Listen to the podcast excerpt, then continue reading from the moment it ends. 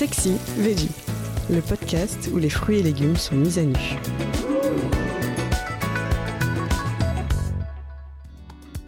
Qu'est-ce qu'on peut bien faire avec des pommes farineuses? Sachez d'abord que de nombreuses variétés de pommes peuvent se conserver plusieurs mois à condition qu'on se soumette à leur désir. Elles apprécient en effet les endroits obscurs, frais, aérés et pas trop secs. L'idéal est de les conserver dans du papier journal et de les positionner dans des cagettes.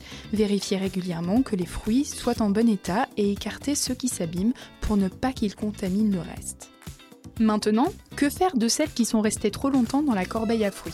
On vous déconseille de croquer le fruit défendu à pleines dents, vous seriez en effet frustré de ne pas sentir sa petite acidité titiller vos zygomatiques. L'idéal est de les déguster quand elles sont toutes chaudes. Chez Cuisine Actuelle, nous avons une obsession pour les pommes au four. Ces fruits farcis font toujours leur petit effet. Avec un peu d'imagination, vous pourrez décliner les recettes à l'infini avec les produits du placard. Et cette petite douceur ne vous coûtera que 3 francs 6 sous.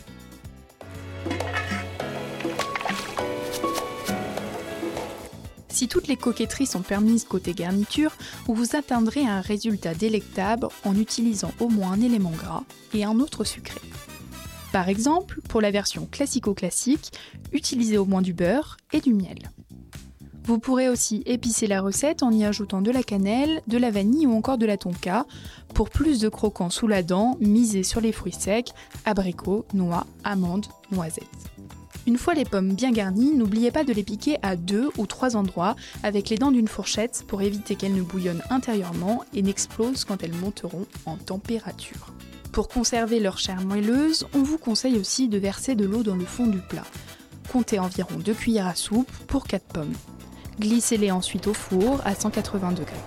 Et si vous avez des tranches de brioche ou de pain à écouler, beurrez abondamment le plat à gratin et positionnez chaque pomme sur l'une d'entre elles. La mie s'imbibera du jus dégoulinant des fruits et prendra des airs de pain perdu, de quoi encore plus réjouir nos papilles.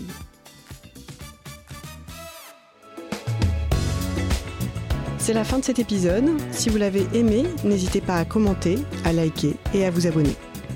Retrouvez plus de contenu sur cuisineactuelle.fr et dans notre magazine en kiosque.